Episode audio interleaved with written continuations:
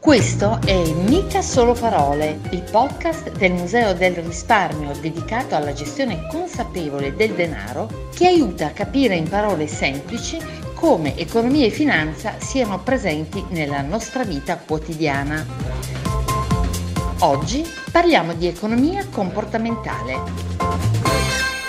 Bentornati! L'argomento di oggi è molto interessante. Parleremo di psicologia applicata all'economia con un amico di lunga data del Museo del Risparmio. Benvenuto a Luciano Canova, economista, docente accademico e formatore Lego Serious Play. Grazie per essere qui con noi oggi. Ciao, grazie a voi dell'invito e un saluto a chi ci ascolta. Visto che prima ho nominato la psicologia, qualcuno forse penserà al neuromarketing ma l'economia comportamentale è un'altra cosa.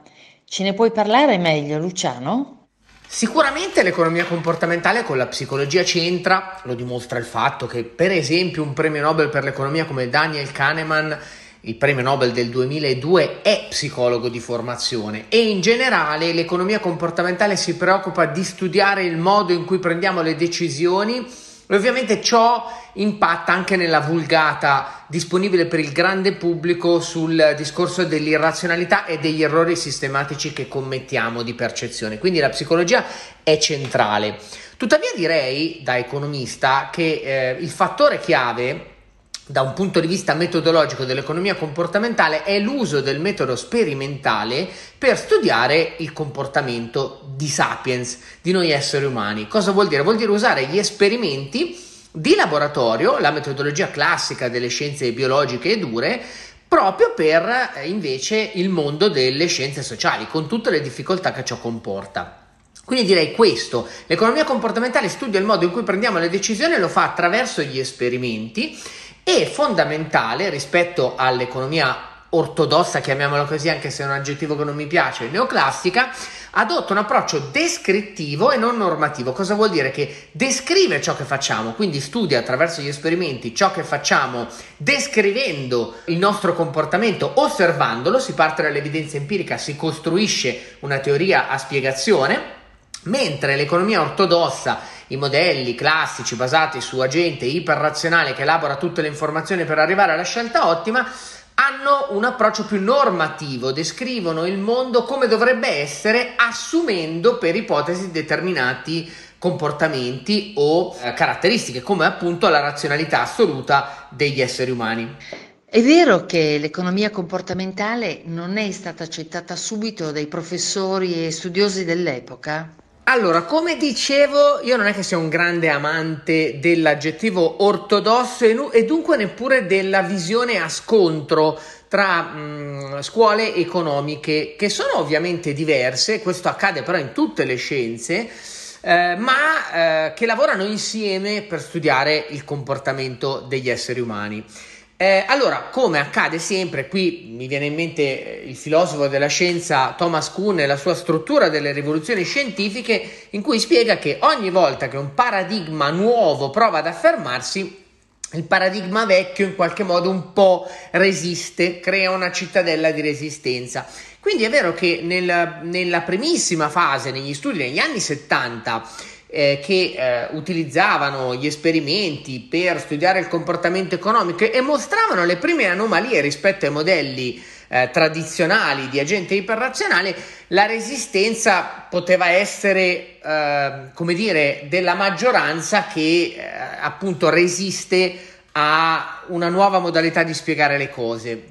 Però non fu mai un vero e proprio conflitto, è che semplicemente quando vengono presentati dei risultati che rappresentano un'anomalia, ci vuole un po' perché quei risultati si affermino, vengano eh, consolidati da ulteriori repliche dell'esperimento, da studi che ne corroborano eh, l'analisi di fondo, da teorie che contribuiscono a spiegare quelle anomalie in nuovi framework, in nuove cornici teoriche. Quindi secondo me eh, è vero che ci fu una certa resistenza, ma è vero anche che ormai i risultati della micro sperimentale sono perfettamente consolidati e inseriti all'interno di qualunque corso di economia che si studia all'università. Mi piace pensare che gli economisti, qualunque sia la scuola di pensiero che abbiano, lavorino insieme in realtà con un metodo rigoroso. Magari qualcuno dei nostri ascoltatori è interessato ad approfondire la materia. Ci puoi dire in quali professioni può sfociare lo studio dell'economia comportamentale? Direi che eh, lo studio dell'economia comportamentale oggi offre davvero tante possibilità perché eh, parlo della figura del designer comportamentale che sempre più all'interno delle aziende è figura richiesta.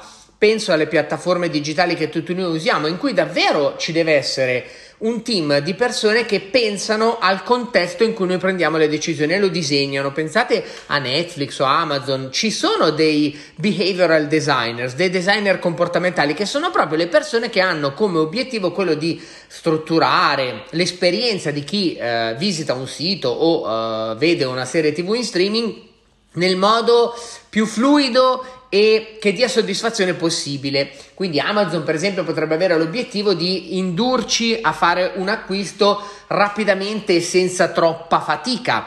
O Netflix può indurci a stare sulla piattaforma eh, senza interruzioni. Se vi ricordate, all'inizio c'era proprio un episodio che tirava l'altro e come disse l'amministratore delegato di Netflix, l'unico competitor di Netflix era il sonno, perché ci si fermava solo quando ci si addormentava. E in generale, appunto, la figura del designer comportamentale è sempre più richiesta all'interno di grandi e piccole aziende, perché sempre di più il metodo sperimentale viene utilizzato per capire se un'idea che funziona nel piccolo può scalare, può essere applicata su larga scala e lì gli esperimenti servono e come. Poi consulente a livello di policy anche per gli interventi pubblici che sempre più vengono misurati. Eh, si parla di nudge e spinta gentile per tutti quegli accorgimenti comportamentali che provano a disegnare un contesto in cui prendiamo decisioni e prova a disegnare questo contesto migliorando il contesto in cui prendiamo le nostre decisioni, semplificandolo. Ovviamente rimane l'ambito della formazione, della ricerca, dell'insegnamento, in cui chiaramente anche quella è una professione molto ricercata. Senti Luciano, ma c'è un modo in cui poter applicare nel nostro piccolo i principi dell'economia comportamentale? In realtà a me piace pensare che lo facciamo già più o meno consapevoli, perché in realtà molti di noi sanno, cioè tutti noi sappiamo che siamo portati a fare errori in determinate circostanze. Faccio l'esempio classico di quando eh, la sera si va a dormire motivati a correre al, al mattino dopo e quindi si punta la sveglia, che so, alle 6 del mattino e poi il mattino dopo eh, suona la sveglia e facciamo lo snooze eh, cercando altri 5 minuti e magari finiamo con il non correre. Qui un principio di economia comportamentale è sapere a priori che potremmo avere la tentazione di non alzarci e andare a correre e quindi cosa fare? Usare un accorgimento, metto il telefono lontano dal letto in modo che io mi debba alzare per spegnere la sveglia. A quel punto è possibile che io mi trovi già alzato. In generale eh, questo vale anche quando si guida in macchina e non si vuole ricevere una telefonata. Adesso in realtà ci sono i sistemi di telefonia al volante, ci sono anche gli accorgimenti che gli stessi smartphone usano nel sistema operativo, ma una volta si poteva mettere il telefono nel sedile dietro per evitare di essere tentati di utilizzare il telefono. Questo vale, che ne so, uno che deve fare un esame o mm, penso ai più giovani, devono fare dei compiti, hanno una scadenza da rispettare e magari danno la password del proprio account social all'amico chiedendo di cambiarla per non avere la tentazione di accedere. Uh, nella raccolta differenziata tutti quegli accorgimenti che disegnano bene i bidoni dove dobbiamo buttare l'immondizia sono accorgimenti di economia comportamentale perché ci spingono a fare una scelta giusta in modo più semplice e magari usando anche il gioco per motivarci. Avete in mente il canestro sopra il bidone dell'immondizia che mi incentiva in qualche modo a buttare la carta e mi fa giocare eh, allo stesso tempo, quindi provo soddisfazione nel farlo. Tutti noi tutti i giorni siamo coinvolti in continue analisi costi-benefici, cioè dove valutiamo il, i pro e i contro di una scelta e abbiamo i nostri piccoli trucchetti per frenare la scimmia che è dentro di noi, l'uomo ancestrale che è dentro di noi che ci porta a fare scelte istintive. Di nuovo, magari sentiamo che un aereo cade e siamo portati a da avere paura a imbarcarci su un aereo che dobbiamo prendere il giorno successivo e anche lì si possono frenare le emozioni andando a uh, come dire, informarsi per sapere che in realtà l'aereo è il mezzo più sicuro e in generale essendo consapevoli che questa sistematicità nell'errore di percezione può essere in qualche modo ridotta, frenata dalla nostra consapevolezza. Spesso, in effetti, possiamo anche essere vittime di nostre illusioni o percezioni.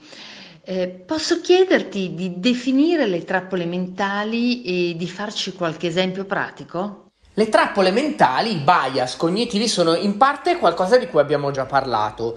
Per esempio, quando cade un aereo il giorno prima che noi dobbiamo prenderne uno e questo ci porta ad avere paura, una paura irrazionale, in parte perché euristica della disponibilità, si, si parla con questo linguaggio, la regola cioè, ci rende immediatamente evidente un incidente mortale, sono morte 140 persone, quindi eh, il, la percezione del rischio aumenta. Questo vale per esempio, che ne so, quando pensiamo agli squali, abbiamo una grandissima paura degli squali e un po' meno delle zanzare, ci danno fastidio, ma in realtà quando uno va a guardare le statistiche, i morti eh, per aggressione da squalo sono pochissimi, si contano letteralmente sulle dita di una mano in un anno mentre i morti da malaria causati dalla zanzara sono molti di più.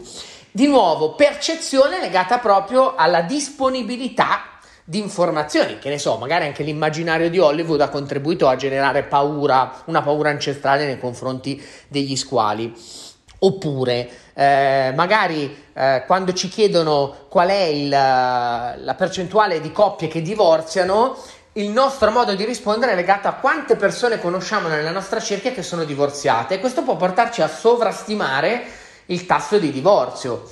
Oppure crisi climatica, magari c'è una gelata a maggio e questo ci porta a dire ma allora il cambiamento climatico non esiste. Ecco, queste sono le trappole mentali. Attenzione che insieme alle trappole mentali ci sono le scorciatoie mentali che però ci aiutano anche, perché molto spesso quegli accorgimenti ehm, che noi utilizziamo, le regole del pollice che ci aiutano a gestire la mole di informazioni che entra nel nostro cervello, non così eh, macchina nell'elaborarle, eh, ci aiuta poi a prendere decisioni più rapide e a volte anche corrette, cioè eh, in realtà le regole del pollice, le scorciatoie mentali a volte ci aiutano a non rimanere paralizzati nell'indecisione. Grazie Luciano, ci hai dato tanti spunti interessanti su cui riflettere. Adesso la mia sfida personale sarà cercare di non cadere più in queste trappole. Fateci sapere sui nostri canali social se ci proverete anche voi e soprattutto se vi è piaciuto l'episodio. Vi ricordo che potete ascoltare o recuperare tutti gli altri sul sito del Museo del Risparmio nella sezione contenuti su Spotify, Apple Podcast e Google Podcast.